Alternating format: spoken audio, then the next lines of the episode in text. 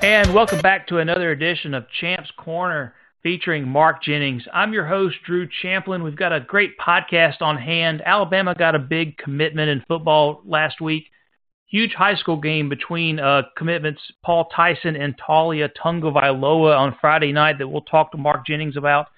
And then we had such a big turnout, such such a big uh, following from our podcast last week with Bama Pro updates. We have another special guest on We'll get to former Alabama prolific three point and free throw shooter, also the color radio and analyst for the basketball games. We'll get to Bryan Passink later on, but first, uh, Mark Jennings, I know you're a busy man. How you doing?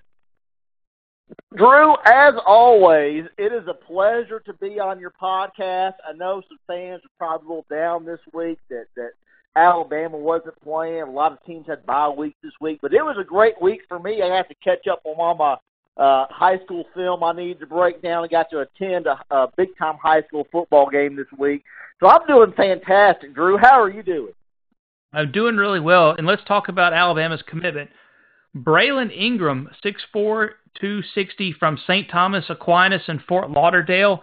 And I know you're very familiar with that area, Mark, down in South Florida. It's one of your favorite uh, hot spots. I think you've got a favorite restaurant down there. But tell us a little bit about uh, about Braylen Ingraham's commitment to Alabama?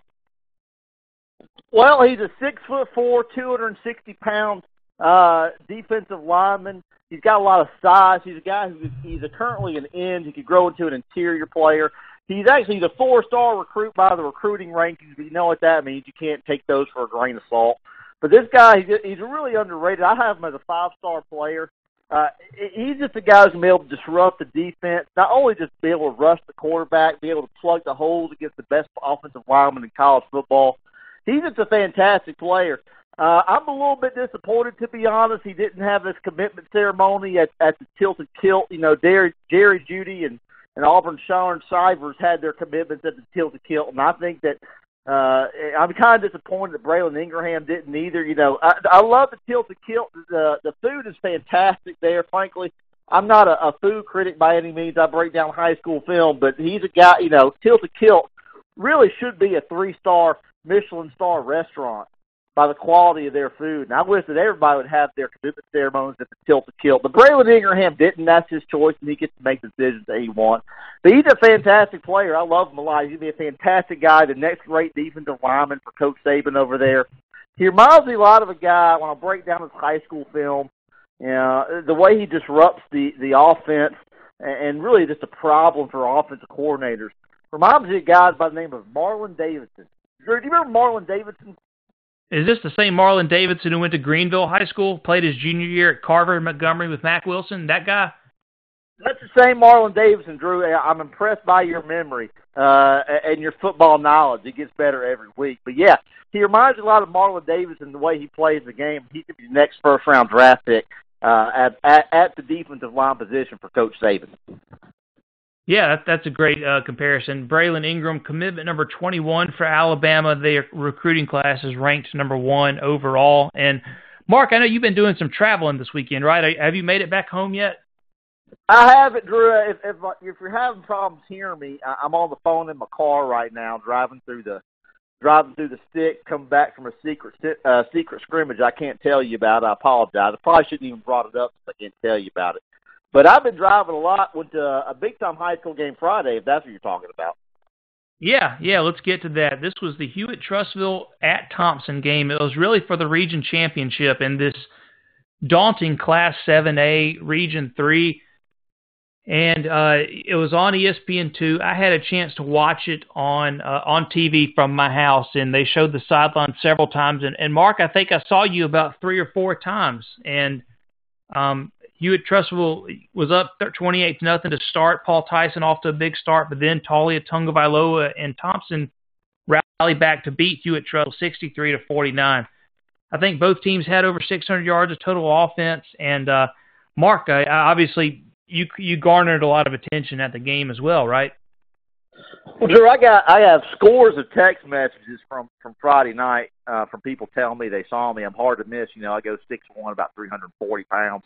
So I'm pretty hard to miss over there on that sideline. But uh, uh, yeah, you know, I was there. It was a great game. I loved watching those players out there going ahead and uh, and play offense. You know, you look at Taulia Tagovailoa and and and Paul Tyson, you know, you're looking at two guys that are you know incredibly advanced at the high school letter at high school level, and guys who can go anywhere in the country and and and eventually be a starting quarterback. I think it's real impressive of them. It says a lot about their character that they're both willing to go to the same school and compete against each other. Yeah, some final stats. Uh, Paul Tyson went 14 of 23, 275 yards, three touchdowns, and an interception. Taulia Tagovailoa, uh, also 14 of 23, 264 and two touchdowns, but he rushed uh, 12 times for 158 yards and three touchdowns, and I thought that was a big game changer, Mark. And that's not something you know Taulia can obviously do it. He's a heck of an athlete. He's got a tremendous arm, but what was different about this game uh, for Taulia and and his rushing totals? Well, you know, you mentioned it, Drew. A lot of the quarterback, you know, when we break down quarterback film, you know, people look at the arm strength and the ability to read a defense. They completely ignore what they can do with your feet, and and being able to to break down when the play breaks down, be able to make a play with your feet. That's that's a pretty big deal. Uh, you know, in Thompson started the game down twenty eight nothing and you know, my good friend Coach Mark Freeman over there for Thompson's over there coaching them. He's doing, you know, he's a great coach. I think he's one of the best coaches in the state of Alabama. To be real honest with you, he's over there and he's flying too much on on Taulia, and they're just peeing off on him. And, and I told him, you know, you got you got to run in some some run plays. Let Taulia lose use his feet and, and make some plays, and, and let him let him let let the 11th guy on offense, quarterback, make him be a running threat and I sent a little note to him about uh, a few minutes left, probably, probably about midway through the second quarter, and, and he got he started calling more running plays for for Taulia, and and he uh yeah, and and it was all history from there on out. Taulia and Thompson rallied down for twenty eight nothing. They were down twenty eight nothing when I sent the note. Ended up winning sixty three to forty nine, and and you know Taulia's feet are really a weapon, and they need to be. And it, it's a weapon that needs to be used. You know, it's not different from Tua. Tua has great feet you know, great speed, great athleticism, uh, and is really a weapon back there in the running game. And that's something that Coach Freeman wasn't doing or wasn't using with Taulia. And I sent him a little note, and, and before you know it, Taulia's out there running the ball, and and they come back and and score a big big, big victory over Hewitt Trussville. Yeah, I know each quarterback had an interception, but when you when you break down the film on those two interceptions real quick, was it was it their fault or was it the receiver's fault? Well, it, you know, uh, Paul Tyson's interception is late in the game. It was the receiver's fault. It hit hit off his hand. Uh, you know, Taulia is a bit of concern. Uh, you know, his interception, he couldn't see the guy who was there covering him because Taulia is a little short. Uh, he's not. He's even shorter than Tua, if you can imagine. So that's a that's a significant problem for him for breaking down his his capacity as an NFL quarterback. But as a college quarterback, he'll be able to develop that skill and be able to recognize, even despite of his height, uh, where the defenders are. So I'm not real worried about him at the college level. All right, and uh, uh, Ed Orgeron, the LSU head coach, got a lot of TV time, and I think I think on one of them, maybe I saw you over there, kind of close to him. I couldn't tell if you if you were talking to him at the time, but they did show Ed Orgeron a lot. He's trying to recruit some Thompson players. Offered Jeremiah Alexander, the freshman linebacker, about a week after our podcast on him, and um, you know, obviously Alabama's at LSU on Saturday at seven o'clock on CBS. So did you get a chance to talk with Coach Orgeron? I did. You know, I know Coach Orgeron from his days at South Lafourche High School over there Bobby Hebert. You know, I was telling everybody who would listen that that, Co- that Bobby Hebert which is is a big time uh, college player, would be a big time college player, but nobody listened to him going to Northwestern State. And Ed Orgeron joined him. So I've known Ed for a long time. We've been real good friends forever.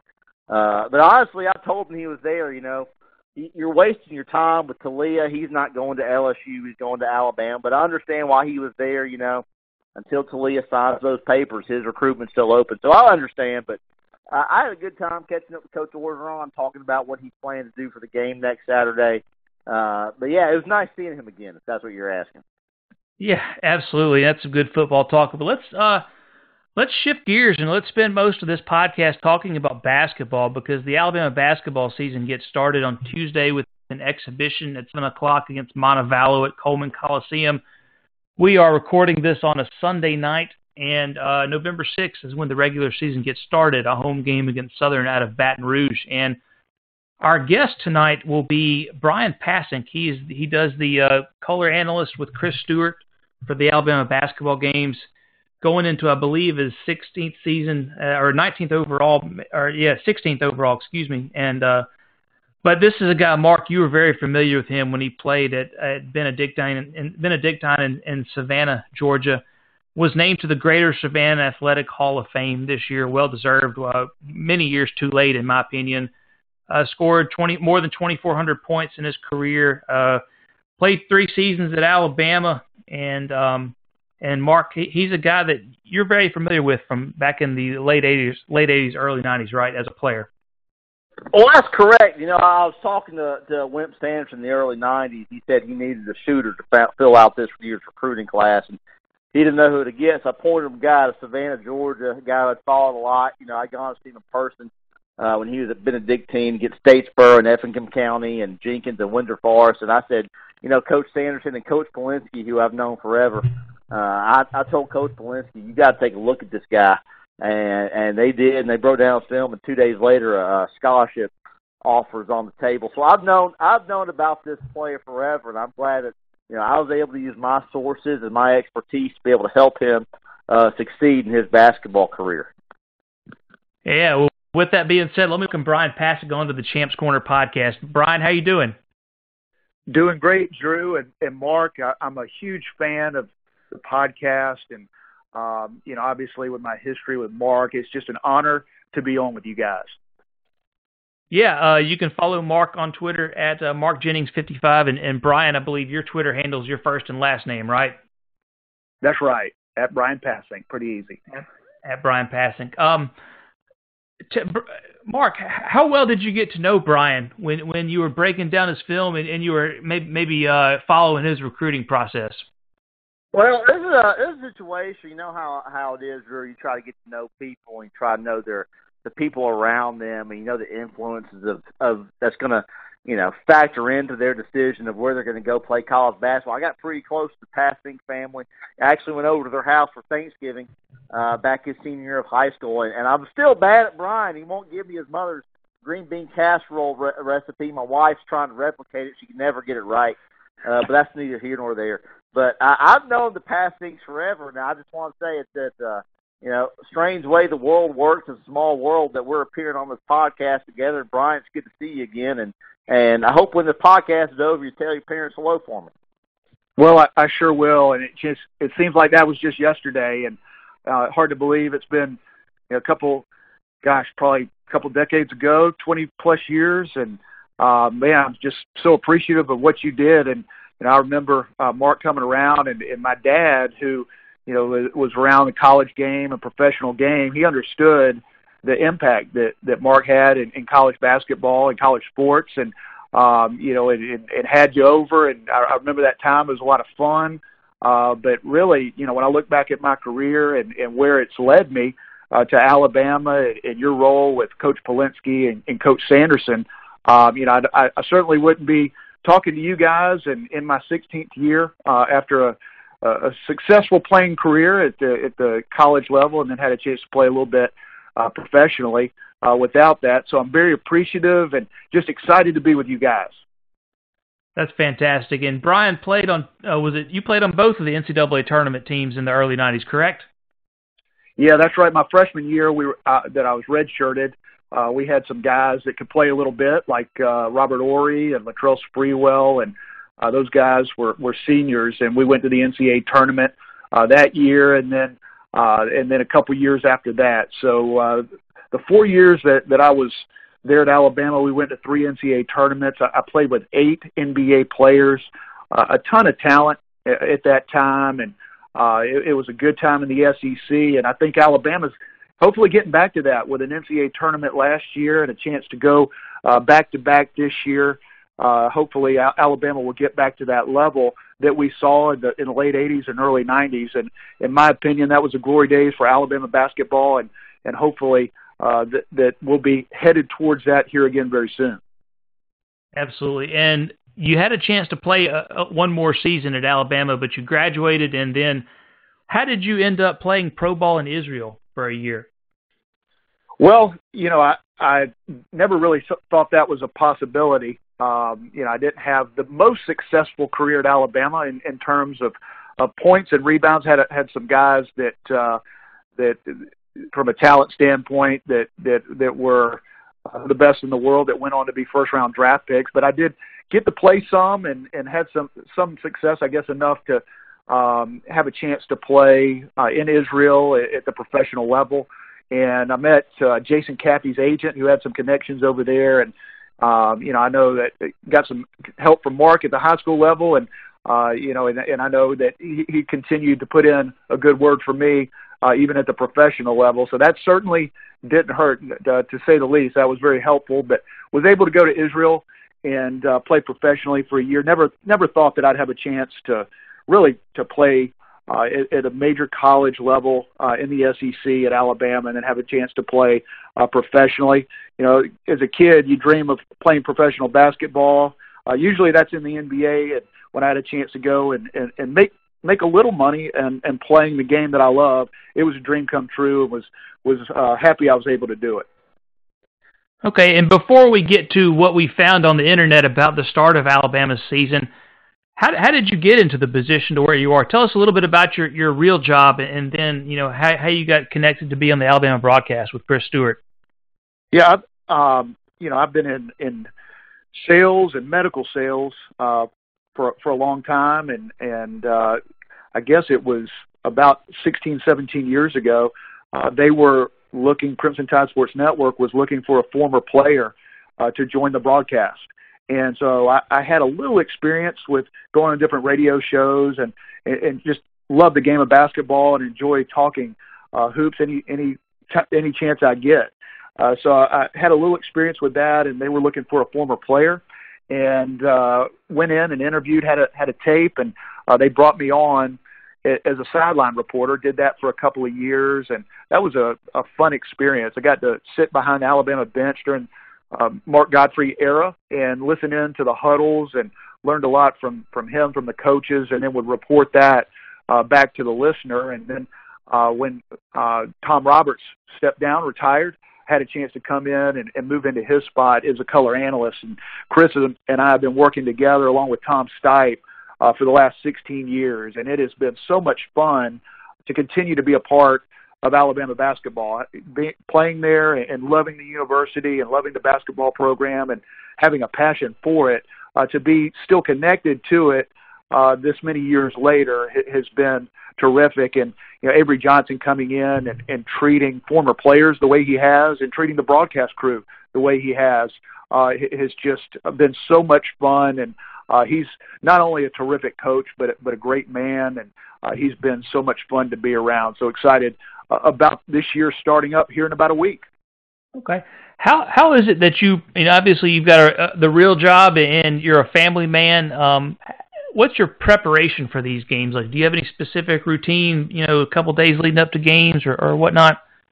Yeah, you know, I, I do a lot of my preparation this time of year, and and it's it's funny. I I, I kind of use it as an excuse now. I've always uh, loved college basketball, and we get all the preseason magazines and read and try to learn as much as I can about Alabama and the opponents. And you know, my wife used to get on to me because all I was doing is uh, watching basketball and, and reading mag- magazines and, and that sort of thing. And uh, and now I get to have an excuse because I'm I'm preparing. I'm getting ready for the season, and and so I'm able to do that. But it's been something that's just been a passion of mine, and uh, and that's the sport of basketball and being connected with it. And so this time of year, I, I'm reading the preseason magazines. I'm going to practices uh, from time to time, talking to the coaches um, you know, and, and just looking in depth at, at Alabama's non-conference schedule, uh, and, and also looking at what some of the teams around the conference are doing, what they have back, what their recruiting looks like. Uh, I don't spend as much time on the, the SEC opponents right now as I will uh, as we get closer to conference time. And usually, by the time I get to the SEC season, I've seen all the league teams so many times on TV uh, that I, I'm I feel more prepared. And it's really the games against teams that I'm not as familiar with that I spend the most time on. Alabama opens uh, with Southern University, so trying to dig into to teams like Southern and Appalachian State and and Northeastern. Those are teams that you, you aren't on TV a lot, uh, but they're they're very good teams and and uh, for Alabama, it's it's going to be a tough schedule. But for me as an analyst, uh, that's what I'm spending my time on right now. But you know, I I, I don't want to I don't want to pretend like it's hard work. It, it's a it's a joy for me. It's a lot of fun. Uh, I guess the only thing for me is I, I look at teams uh, like like Northeastern and, and Georgia State and, and some of these schools that maybe the average fan doesn't know about know as much about, but uh, they're really good teams. And Alabama's schedule, Stephen F. Austin is another one that's on the schedule that I'm I'm looking at those teams and saying, wow, uh, last year was one of Alabama's toughest non-conference schedules uh, in the history of the program, and there's not much uh, not much difference in this year's non-conference schedule as well. You have the big name teams on there uh, that get the the attention of the fans, but there's also a lot of uh, programs on there like like Northeastern who's picked to win their league. Uh, they're they're expected to win the American East Conference this year. Alabama opens up with them in a couple of weeks in the Charleston Classic, and that is an outstanding team that's probably going to the NCAA tournament. So that's what I'm doing right now. Uh, it's a lot of fun, and can't wait for the year. Ron, just just a sidebar.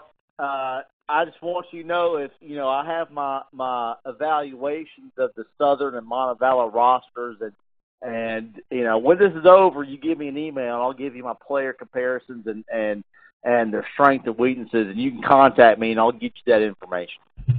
Well, Mark, I'm absolutely going to do that, and I really appreciate it. That's very helpful in my preparation, no doubt about it. Yeah, uh, you're going to be calling these games with Chris Stewart, and and most everybody knows by now that Chris uh, and he will tell you this. He he will tell everybody this. He's very lucky to be alive. He suffered a stroke in in the late spring, and luckily for him, his his wife was able to be there, or his wife was there when it happened, and and got him to safety. And I had a chance to see Chris a couple of weeks back at a football game. He's calling high school games on football night, uh, football Friday nights for for the local TV station, and then going over and doing his Alabama football duties. And and Bryan, you know Chris a lot better than I do. Uh, how, how's he doing, and, and how excited are, are you to be back with him uh, uh, for for yet another season of basketball? Well, he, he's doing great, and uh, he he's back and, and better than ever. Uh, we worked together uh, for the the Alabama Pro Day and and spent uh, gosh two hours on the air together, and it felt like old times. And it was special for me because of what he went through from a, a health standpoint and uh, when you know in April when we heard what had happened, uh, there was a lot of worry. It was a very serious situation, a lot of prayers, and and fortunately he was able uh, to to not just make it and come through, which that was definitely a concern, uh, but he doesn't have any effects from it. I mean, he's he's got a, a few things that are, are all but uh, 100%, and uh, from an on-air standpoint, uh, has not missed a beat. Uh, he was he was uh, the best play-by-play guy that I've ever been around uh, before, and it still continues that. And uh, really excited always to work with Chris because he, he's so good at what he does, and he's a great person. He's a a, a great friend uh, to me. But this year, I think is going to be even more special because of what he went through and uh, and and how fortunate we all are uh, to have Chris back on the broadcast this year. Absolutely. We're glad to have Chris back. Uh, looking back at your broadcasting career, what's one thing, before we get to talking about this team and stuff like that, what's one thing that really stands out to you from uh, anything that may have happened while you were actually calling the game? Well, the good thing for me is I'm I'm sitting next to Chris, and and he is the ultimate professional. Uh, he he's prepared for every situation, and I guess the one that stands out is uh, the tornado game that ESPN did a, a 30 for 30 on, and when Mykal Riley hit the shot, a tornado hit the Georgia Dome, and um, you know we didn't know what was going on at the time. Some people thought, including myself, uh, initially that that it may be a, a terrorist attack. We we had no idea what was going on, and the scoreboard was swinging above us, and and uh, oh by the way, we're on the air. We are live on the air, yeah. Chris and I, and and I'm looking over at him and like man, what do I do? I'm just a you know former player who's in medical sales. I'm not.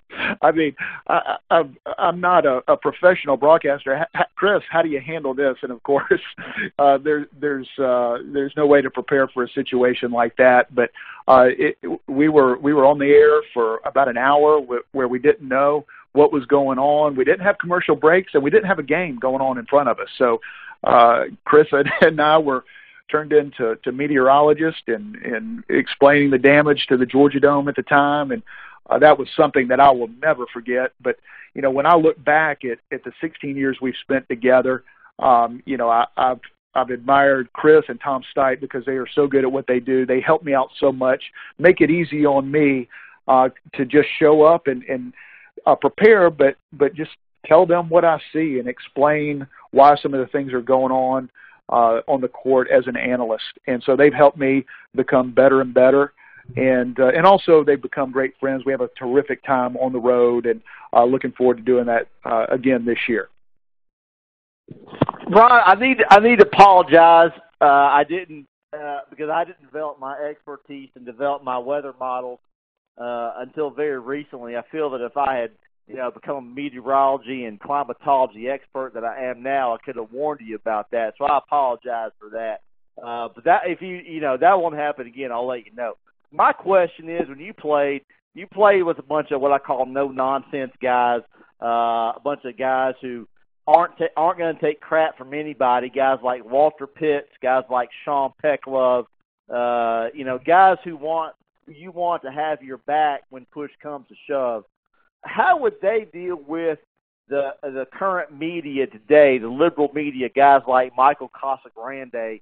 Uh, how would they deal with him back then? And, and I'm talking. This is really a question about how the way the media has evolved uh, to become uh, basically a, just to liberal talking points like they do today. How would those guys handle guys like Michael Casagrande back then? Well, you know, it'd be interesting to find out because you're exactly right about those guys that they didn't take anything off off anybody, and and we were fortunate at the time. Uh, the media that was covering Alabama, uh, they were outstanding, and, and guys like Cecil Hurt, who's obviously still around and does a terrific job. But you know, if if they had to deal with some of the the stuff that that's that's being uh, talked about right now by the liberal media, and I couldn't agree more with you uh, Mark. It's it's a shame what's going on. It, it would have been interesting to see. Now, guys like Sean Peck Love and Walter Pitts and Wade Kaiser, they're they're no nonsense guys, but uh, I, I'm not sure how they would have handled it because they're also professional, respectful people. Uh, but if they had to read and hear about some of the stuff that's going on in the liberal media right now, I, I don't think they'd like it at all. Yeah, that's that's that's kind of what I was thinking as well. Hey, so uh, Alabama had a closed secret scrimmage, and it was so secret that Mark Jennings couldn't even get into that one. I think he's coming back from a different scrimmage. And the box score gets floated around that they lose 92 to 66 to Jacksonville State. And now Jacksonville State, coached by Ray Harper, they have a couple of guys who started at Division One programs like Dietrich Mottastella, Ty Harper. Um, but seeing a score line like that is it's very alarming. I think if you're an Alabama fan, and especially when the uh, the team really just lost, you know, Collin Sexton. They lose Braxton Key, but you think Tevin Mack's the guy to replace him. But return most players back from an NCAA tournament uh, round of 32 team.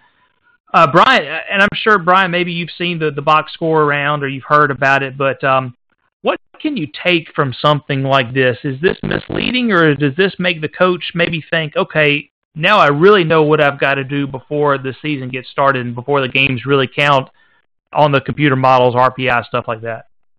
Well, you know, I, I think the, these scrimmages are basically it's it's a day of practice, uh, and, and obviously from from the reports, it's a day of practice that didn't go the way you'd like, and you take those practices to try to improve yourself and improve as a team, and and I, I'll tell you this: if Alabama was scrimmaging Duke or North Carolina and or lost by 30, won by 30, um, I wouldn't put a lot into it one way or the other. You can look around the country and see teams that uh, have won um, exhibition games by a lot of points and had bad seasons, and and teams in, in recent history uh, that have lost to Division two, Division three teams uh, and gone on to win conference championships and go to Final Fours, and uh, it, it's it's just something that that I wouldn't read a lot into. I never have. I'm not. I'm not going to start now, but it's also uh, something that I think as coaches and as players you learn from and and and, and try to improve on. I, I think it's something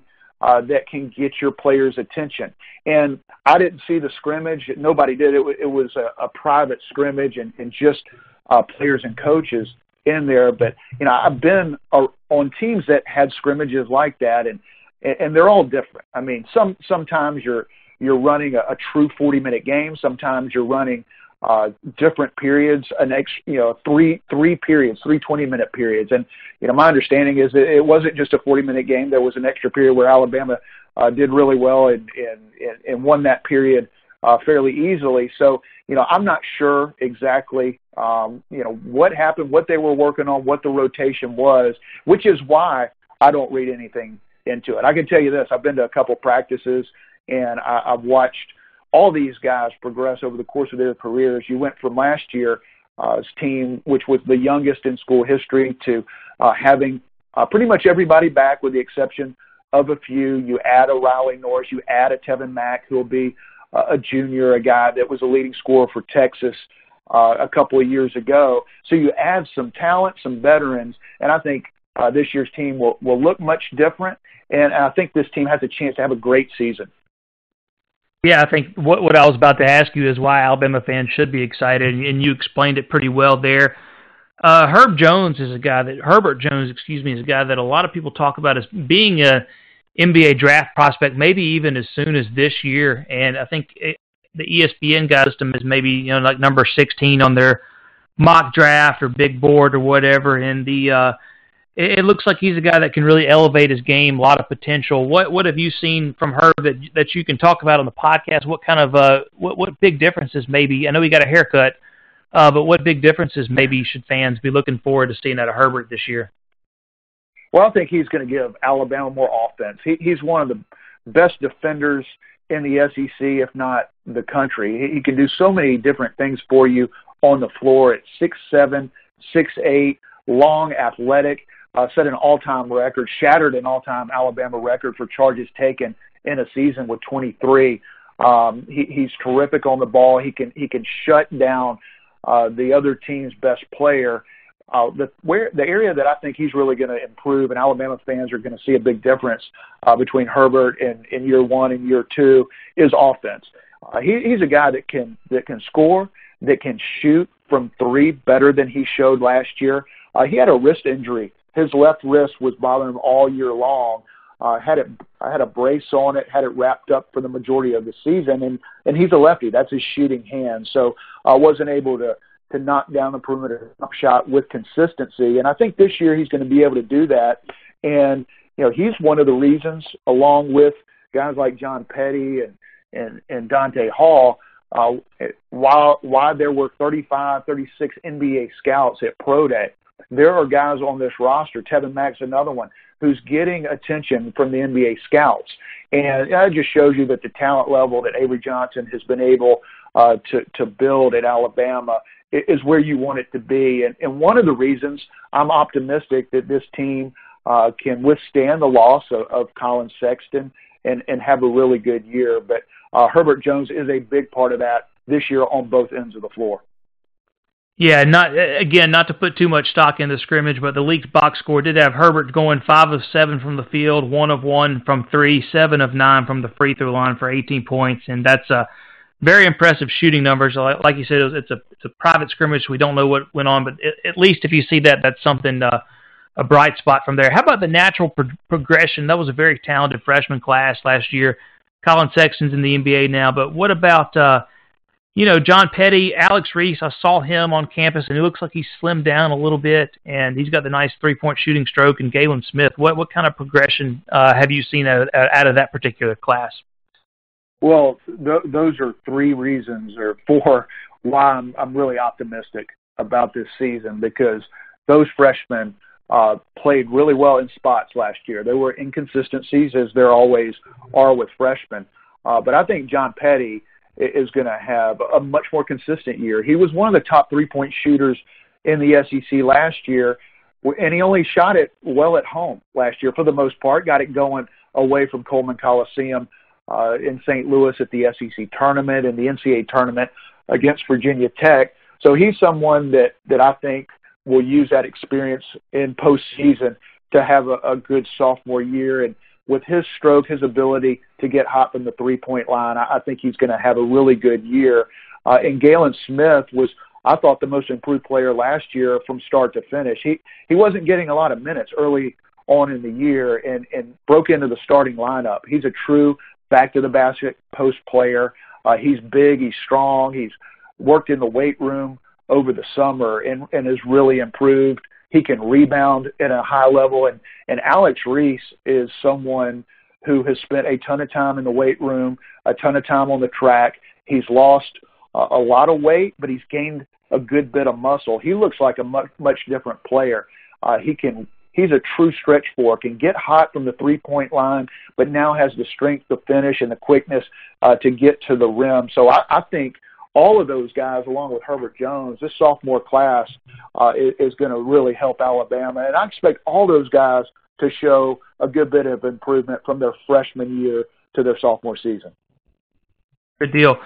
Uh, the point guard position is one of uh, you know lose Sexton, but you got you got Dazon Ingram coming back. He's been around forever, and then Kira Lewis, um, just 17 years old. He reclassified into this class, and you know most guys who do that are already 18 or 19. But this guy could be the I think he might be the youngest player in college basketball this year. Uh, what what should Alabama fans expect to see out of uh, out of that position? What do you think? How do you think it may start, and how do you think that position over the course of the season evolve? And I'm, obviously Avery Johnson Jr. is back as well. Yeah, I, I think Avery Sr. will have a lot of options there. Uh, Dazon Ingram uh, has played a lot of point over the course of his career. I'm not sure he's a natural point, uh, but he's been there. He's got the experience. I, I would personally, and I, I don't know this, but I would expect him uh, to start early on. Avery Jr. will be a senior. Uh, he's had a good off season working uh, on his shot and taking care of the ball, so I think he's someone you could trust uh, at the point guard position. The future at point for Alabama is Kira Lewis. Now, when that is, I, I don't know because of the things you mentioned. He's he's the youngest player in college basketball by far. He he should be a senior in high school, and he would be a young senior in high school. He's 17 years old and, and won't be 18 till well after his freshman year of college at Alabama. But the guy has a lot of talent, a lot of athleticism. He has uh, speed and quickness uh, like a Collin Sexton. Now, he doesn't have the size and strength uh, and the ability to finish right now around the basket, uh, but I, I love what he brings to the table. He can get up and down the court as fast as anyone, can shoot the three. But let's just keep in mind, Alabama fans, he's 17 years old. He ought to be in high school right now. He's going to be a great player uh, for Alabama, and it's going to come in time. I think they're going to be patient with Kira because you have some veterans around him. Uh, but I, I'm excited about his future. All right, and uh, a couple of other freshmen. I know uh, Diante Wood. I read on Rivals.com that he's out with a foot injury, may not play this season. A big, a big freshman, Javian Davis Fleming. He, he's a big guy. Uh, you expecting much out of those two guys this year? Do you think they have a chance to, to crack the rotation? Well, yeah, they're injured. One is injured, and uh, Javian Fleming, Davis Fleming, uh, is someone a lot like Kira Lewis that that I would say that that guy has a really bright future. Uh, he he's got size, skill. He can finish around the basket. Uh, he he reminds me of a almost a bigger version of Chuck Davis with his ability to to take what the defense gives him on the low block. Just has a good feel around the basket. Can pass. Can can uh, step back and shoot a mid-range jump shot, can go right hand or left hand with a jump hook. Just has a really good feel around the basket as a post player. The problem for him right now is there's so much depth at the front court. This is one of the deepest front courts that Alabama's had in a long time uh, because you you've got Donta Hall back as a senior, Daniel Giddens who who spent a lot of the year last year starting, Alex Reese who can play the power forward, a stretch four, Galen Smith, maybe the most improved player a year ago on this team, and those are all your your front court players. So uh, the the front court for Alabama is in really good shape, and it's going to be tough uh, for a young player to break into that rotation. Now, Bryan, we we talked. You mentioned earlier how uh, my influence led you to uh, the nation of Israel uh, to play professional basketball. And we've talked a lot, and Drew and I have on this podcast about uh, the most one of the more impressive things about Tua is the success he has, and he's had all this success, but he's also had to overcome uh, a language barrier coming over from the Polynesian islands over there. And, you and Tua are similar in that you had a language barrier when you went to Israel, I assume. So, what is it like uh, going to play in a place where where you know you don't you know the coaches don't speak English and and you don't speak Yiddish. What's it like going over there and playing in a place where where you don't speak the language and there's a huge language barrier? Well, first of all, it's you know to be compared to Tua, uh, man, that's that's that's an honor. But I, I can relate uh, because you know going to Israel, not speaking the language. My coach did not speak a word of English and uh, and so he would he would talk, and I would have my teammates would kind of explain to me what was going on. They they spoke broken English uh, and could kind of explain, but basically a lot of the time I was just on my own and and uh, trying to figure out on my own. So you know, I would expect with Tua, and and again, you you more obviously would know better than me, but I, I think he depends on his teammates a lot of the time and uh, you know he's got a good feel for it. So obviously, it hadn't been a problem for him. Now, one more. You played with. You mentioned before. You played with a lot of talented NBA level players uh, in your career, and you mentioned it. But one of them was a guy named named Jason Caffey, fantastic player out of Mobile. Uh, you know, this is, this might be this might be a little much for you to answer, but when you were were and you know because you ran the same social circles as some of these guys, you know what they were up to. Was Jason Caffey? Was he much of a ladies' man when he was in college? You know, it, it, it's been a while, and, and Jason, um, yeah, he he he enjoyed um, the social aspect of being a college athlete in Alabama. Uh, he was not alone in that. Several ball players and, and basketball players that that I uh, hung out with and, and would spend time socially. They they enjoyed that, and uh, Jason was no different. He was a a great player, and you know, we played together uh, for four years, and obviously he had some big success uh, at the NBA level, uh, playing with a guy by the name of Michael Jordan and winning championships together. Uh, he was a, a, a great player, and and and Mark, yeah, he did. He enjoyed the social aspect of things, but uh, he was a terrific player, and and, and we, we've uh, actually connected here lately, uh, exchanging some text messages. He's back in Mobile and and doing really well. Well, that's great. Uh, maybe maybe he can come on on a future podcast with Mark Jennings. Do you think he'd be up for that, Bryan? Oh, I'm sure he would.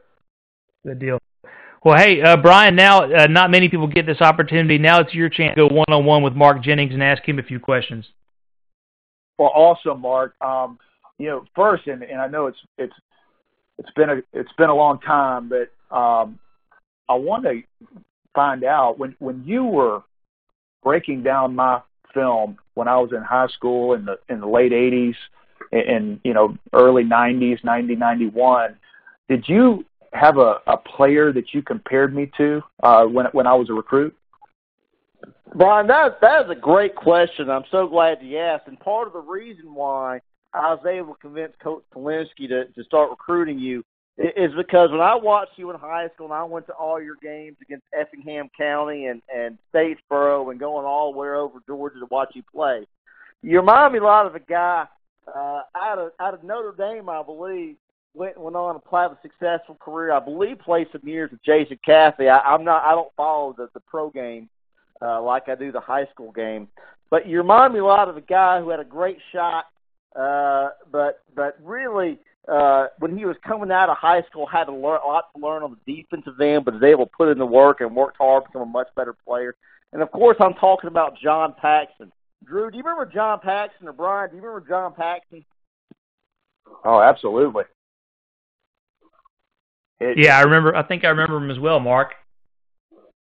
Well, that's the comparison I made to Coach Polinsky. And I said, as soon as I said the words John Paxson, his eyes lit up, and he said, "We got to go after this guy." So, you know, that was a long time ago. That was almost that was two and a half decades ago. But yeah, I still, you know, my player comparisons, Drew, I the, you know, I they're in the back of my head. I can I remember them like, you know, like where I parked my car or where I left my keys. I'm never to forget that. And so I, I remember my Bryan Passink comparison. You know, I could I, I on my deathbed. You know, you could ask me who I compared a certain player to, and I'll be able to tell you.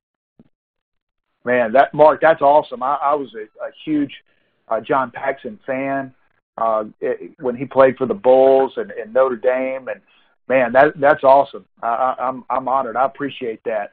And yeah, I, I wanted to ask you get into some football uh, if you don't mind, and you know, with big game coming up. Just wondering what what you can tell us about Damien Harris, and obviously only three carries against UT.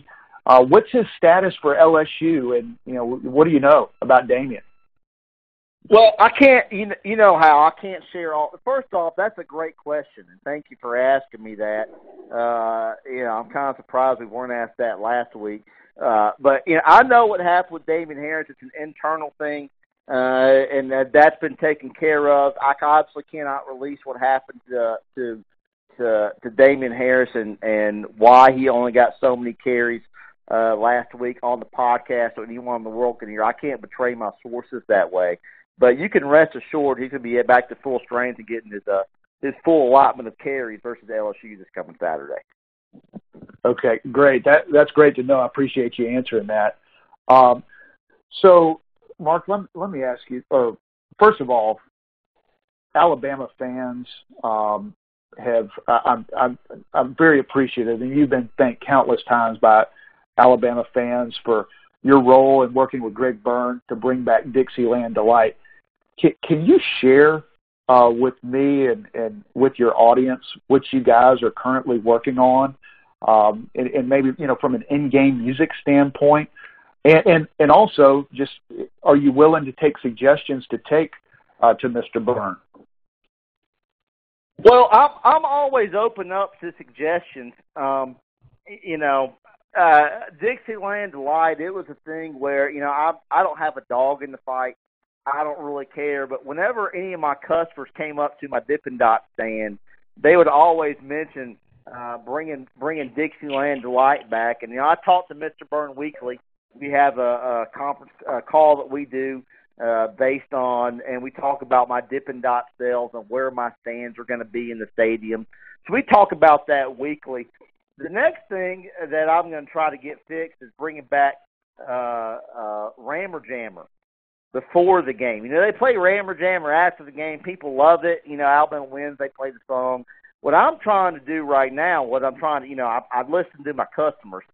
They want to bring back Rammer Jammer before the game. And that's what I'm trying to do right now. It's probably not going to happen this year since there are so few home games left. Uh, but for next year, we're trying to bring back Rammer Jammer. That's the next. That's my next goal with Mr. Byrne. I'm very lucky. He respects me a lot as as not only for my film analysis and the the, contacts I have in the college football industry, but for my my success as a businessman and my business acumen. So I'm very lucky that Mr. Byrne listens to me. But in the next year, I'm trying to bring back Rammer Jam before the game. Bryan, now you asked that, Bryan. Do you have any suggestions that you would like to make? So I can well, talk I mean, to Mr. Byrne next. I can I can let him know. Well, first of all, I mean I, I'm I'm so excited to hear that uh, because I, I'm a huge fan of Rammer Jammer. Um, I, I think it's incredible after the game. I think it's even better before the game to to let the opponents know what's coming. And I can remember uh, as a recruit coming to Coleman Coliseum when you know when you got Coach Polinsky and Coach Sanderson uh, to recruit me, that I, they would play it before the game, and it was just such a cool thing to hear. And from a as a recruit 20 years ago, I, I loved it. So uh, that is awesome uh, to hear that, that you guys are, are working on that. And you're you're going to be talking to, to Mr. Byrne about that. And and again, this isn't. I could take it or leave it. I'm good. I'm not a big basket case uh, guy. That's you know not something I, I enjoy. Uh, but you know, if, if they want to play it, that's fine. You know, at the beginning of the fourth quarter. But uh, that would be one I'd, I'd like to to replace. But um, no, that's great. That, that that's awesome to hear. Well, the, the one thing I've learned from my consumers uh, of my my Dippin' Dots is they don't like basket case either. But you know, it's like when you go to a buffet at, at you know, I love Golden Corral. When you go to the buffet and there's only one food offered at the table, you're going to say, "Yeah, I want that that one food that's offered." You know, when the band goes around and they say, "Do you want basket case?" and they don't offer anything else, of course you're going to say you don't want basket case or you want basket case. That's what we're all left with. I would like a little more variation in in Yeah. the options that the band plays uh, for for the beginning of the fourth quarter. I don't think "Find Basket Case" to be an intimidating song. You know, I don't know if you're you're you're into coaching or not these days, but if I'm a coach and I'm on the road, it's an intimidating environment, and and the they start playing basket case, that's not a very intimidating for me. It's gonna be really easy to get my guys ready to play or, or whoever. So I, I that's that's next on the list after Rammer Jammers. Get rid of basket case. Okay, that that's awesome. Um, I wanted to ask you a little bit about your your Dippin' Dots uh, business. You've obviously been extremely successful with it, but I think most people around the country know you for what you've accomplished over your career in athletics. Um, are there any overlapping traits that that's led to success in, in both of those areas for you? Well, you know, uh, what I learned when I just started out in the industry in, in recruiting and breaking down film, it's all about people and developing relationships with people and letting them know that they're important and really fulfilling their needs and, and, and how to improve their lives. And you really take that type of attitude towards breaking down film. It's really the same tools that you need to be a successful businessman. It's about it's about people what makes the consumer happy, what makes the athlete happy that you're trying to get noticed. These are all these are all the same thing. It's you know it's a lot of common sense is involved here, and I say this as a successful businessman, as a successful, really uh, maybe the greatest recruiting expert uh, in the history of college football. They're all the same thing. It's all about getting to know people and developing those relationships. You know, look at your family, Bryan. I got to know you and your family very well. And before you know it, I was over at your house for Thanksgiving dinner. Business is not very different. You got to know people, whether it's from your supplier and, and, and their and knowing their logistics and knowing their supply chain and knowing your customers very well. It's all the same thing. You know, it's a, it's a relationship world. And you have to be able to develop relationships with all these people, whether it's in the recruiting world or the business world. And that's really what what has caused me to come into my my great wealth and the reason I've been so successful as a business person and as a recruiting analyst. Yeah, that's that's interesting, and and that makes a lot of sense to me. I'm in the business world and in athletics, and you know those are things that that I can apply and learn from, and I think a lot of people listening uh, can as well. Now, I want to ask you about when you break down middle school film. What are you looking for that that may be different than when you're breaking down high school or, or college film, and why do you think it is that that more recruiting analysts don't do that? Well, it's, it's for, the reason they don't do it is because it's really difficult to do. You know, you're looking at kids in middle school. It's very hard for the naked eye, for people who have not been in the recruiting business very long, to understand what is going to cause the athletic and physical growth, and really the mental growth as well of those players. You know, a middle school player might not be able to read a defense very well as a quarterback, but you can watch him play three or four plays, and I can look and say, well, he's a smart player. If he works hard, he can figure it out and be able to learn how to read a defense or learn where the hole's going to be or learn, you know, whether the, as a defensive back, whether you should cover the flat or you should drop back and play zone. These are things that, that the naked eye is hard to do, but thankfully to my years of expertise, I'm able to figure those things out, and I can look at a body shape and figure out how a player is going to develop and how a player is going to grow, and and if a player has going to have have the frame to put on more muscle and keep the same speed. You know, these are all. You know, I have my charts, and I say that a person who runs a four nine when in the seventh grade should be running a four five when he's a senior in high school. That's that's simple stuff. You know, you can you could do recruiting breakdowns for a couple of years and develop those charts. But it's really the eye test to be able to understand what's going on inside the mind of the player. That's what makes it so difficult, and why there's so many novices around in the recruiting industry. You see them a lot on these subscription sites. These subscription sites have guys who are novices, but it, once you really get into it, get into that deeper level of what's going inside the mind of that 13 year old when he or she is making that play, that's what a lot of people don't get, and that's what uh, thankfully I'm blessed to be able to to comprehend and understand that when I'm breaking down film. Yeah, no, that's that's that's interesting, and you know, in, in my opinion, that that's one of the reasons you're the best in the business, uh, because you're doing something that that other people, even if they wanted to, I'm just not sure they have the eye for it. So uh, that that's that's great stuff.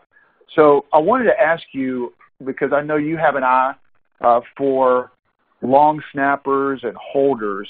Tell me who your all-time favorite long snapper and holders are, and, and also where do guys like Jackson Cook and, and Brian Deal rank uh, in in those areas for you? Well, uh, they're up there. You know, when you're talking about Alabama football, you know, we got these names. You know, LSU likes to think themselves as defensive back university, and Ohio State likes likes to be long, you know, linebacker university. Alabama really is long snapper university. You know, you look at the guys that have come through the program, guys like Nick Riding, Jackson Cook, and Chester Lewis, and Matthew Pine, and Carson Tinker. These are some of the all-time greats when it comes to long snapping. So I, I think they're up there. Uh, you know, uh, Cole Mazza, Thomas Fletcher, of course, who I think is the greatest long snapper in the history of the sport. He's up there. You know, you talk about holders. You're talking about Brian Deal that you mentioned. He's up there. He's up there with Larry Abney. Uh, lots of great holders. You know, I think Gabe Gardenia was a great holder back in the early 2000s. You got a lot of guys out there uh, who are just incredibly talented. But you're asking me to rank guys, and and you know, it's like who's a better basketball player? You know, Shaquille O'Neal or Michael Jordan. You know, they're, they're they're both great. It's hard to say which one's better or who's better, Wilt Chamberlain or Bill Russell. These are just the guys at the top of their game, and it's incredibly difficult to me to say one is better than the other. But the guys you mentioned, uh, they're at the top of everybody else, and and, and I think the Alabama fans should just be appreciative they have such such great special teams people come through. And you know, nobody talks about special teams. I'm not going on that rant today, but but you know, special teams are important. They put points on the board for you. Alabama's been very blessed throughout their 115, 120 year history of college football that they've been able to have some of the greatest long snappers and greatest holders to, to in the history of the game to walk through campus. Yeah, I, I couldn't agree more. And I think, uh, you know, for me, Jackson Cook, Brian Deal, I think Brian Deal doesn't get the credit he deserves as a holder because most people remember him as a punter, and he was a terrific punter. Uh, but I used to watch him when I was in college, put the ball down for, for uh, Michael Proctor, and always, you know, put it down, laces out, had the, the, the correct tilt on it, just made it really easy uh, on on Michael Proctor, and uh, you know, catching those snaps from uh, Jackson and Chester, uh, just fun to watch. And you know, it's one of the great things about going to Alabama and playing basketball, getting to to watch football practice when I was there. And um, so, but here for my last question, I want to I want to take it back uh, to to basketball and get your thoughts on if, if and ask you if you've had a chance to break down film on some of Alabama's practice players and walk-ons, and and if so, what can you tell us about some of those unsung heroes? Well, I see the walk-ons of Alabama basketball. I believe you're talking about Tyler Barnes and Britton Johnson. Is that correct? It is, and you know, I don't even consider Lawson Schaefer a, a walk-on. He's one of the most program uh, popular players in program history, and you know, I I, I don't consider him a walk-on. His parents might because they're paying, you know, they're paying tuition in Alabama. But uh, yeah, when I talk about walk-ons, I, I was I was thinking about uh, Tyler Barnes and Britton Johnson. Well, uh, we'll start with Tyler Barnes first. You know, I, I'd like him to put on a little more weight but I like him as a player. He comes from the state of Kentucky. You know, the state of Kentucky. You know, it's it's in the drinking water. I don't know what it is, but they're all great basketball players. So he grows up in Kentucky, in, Kentucky, and Lexington knows how to play the game at the state Xavier High School. He's six eight, two oh five. He's got a lot of skill. Uh, you know, if he went to the NBA out of this year, I would tell him it's a bad idea. He need to stay in college a little more years, a few more years. And it's the same thing I told another player about two decades ago that he needs to stay and go and go to college instead of going to the NBA straight out of high school. And of course, I'm talking about Darius Miles. Bryan, do you remember Darius Miles? I sure do. He was a great player. Fantastic player, but he needs to really develop his skills in the college game, and that's the same way I feel about Tyler Barnes. So I'm glad I'm glad Tyler Barnes is in college right now. really developing his skills, and and, and I expect him to be a, a high NBA draft pick one day. The other guy is Britton Johnson, the six four, 180 pound shoot, sharpshooter out of Mountain Brook, plays for a great coach and and my good friend Bucky McMillan over there in Mountain Brook. Uh, I, I love Bucky a lot. I think he's one of the best basketball coaches in the state of Alabama and really all throughout the South uh, really knows what he's doing, and you really can see by the number of state championships he's won how successful he's been. So I, I but I like his former player Britton Johnson a lot. He's a six four, 180 pound, really can shoot three. What I'm struggling with right now with him as a player is, is right now he's a little he's a little slow. He lacks lateral quickness. He doesn't have the athletic ability that you really need to be a big time defender. But he can go to college and really work on it and uh, and really become a good defender and a serviceable defender. Which for his offensive skills, he doesn't need to be you know NBA Defensive Player of the Year out there. He needs to be serviceable and get some stops a few times. And as I say that, he reminds me a lot of you, Bryan. Reminds a lot of Bryan Passink out there when he was playing at Benedictine High School in Savannah, and I would go see him play uh, over in East Georgia and all those teams and make those long road trips to watch him. So uh, those that's what I think about those guys. So uh, yeah, there you go. I, I like those guys a lot. I'm glad Tyler Barnes is playing and is, is staying in school, and I expect Britton Johnson to really develop as a really more effective player and a contributor for Alabama in the years to come. Yeah, that that that's outstanding. I I was watching both of those guys at at pro day um, with the NBA scouts watching, thinking those very same things. So it always makes me me feel uh, confident when when you and I agree, and I definitely agree with that, which tells me I'm on the right track. So thank you. Yeah, Bryan, how does it make you feel knowing that? I mean, this is finally the guy that that that Mark has found that he can compare uh, to you. Well, I, I mean, it's a you're talking about uh, John Paxson. Uh, no, uh, uh, Britton Johnson. He compared Britton Johnson to you. Oh yeah, yeah. No, I mean it, it's surreal, you know, to go back uh, a couple of decades ago and those conversations that that we had around the Thanksgiving uh, table about my future and things I needed to do to get better. Uh, it's just amazing that that here we are uh, talking on the podcast and and somebody getting I, I can't even comprehend it. it it's awesome and it, it's an honor. That's great. That's great to hear.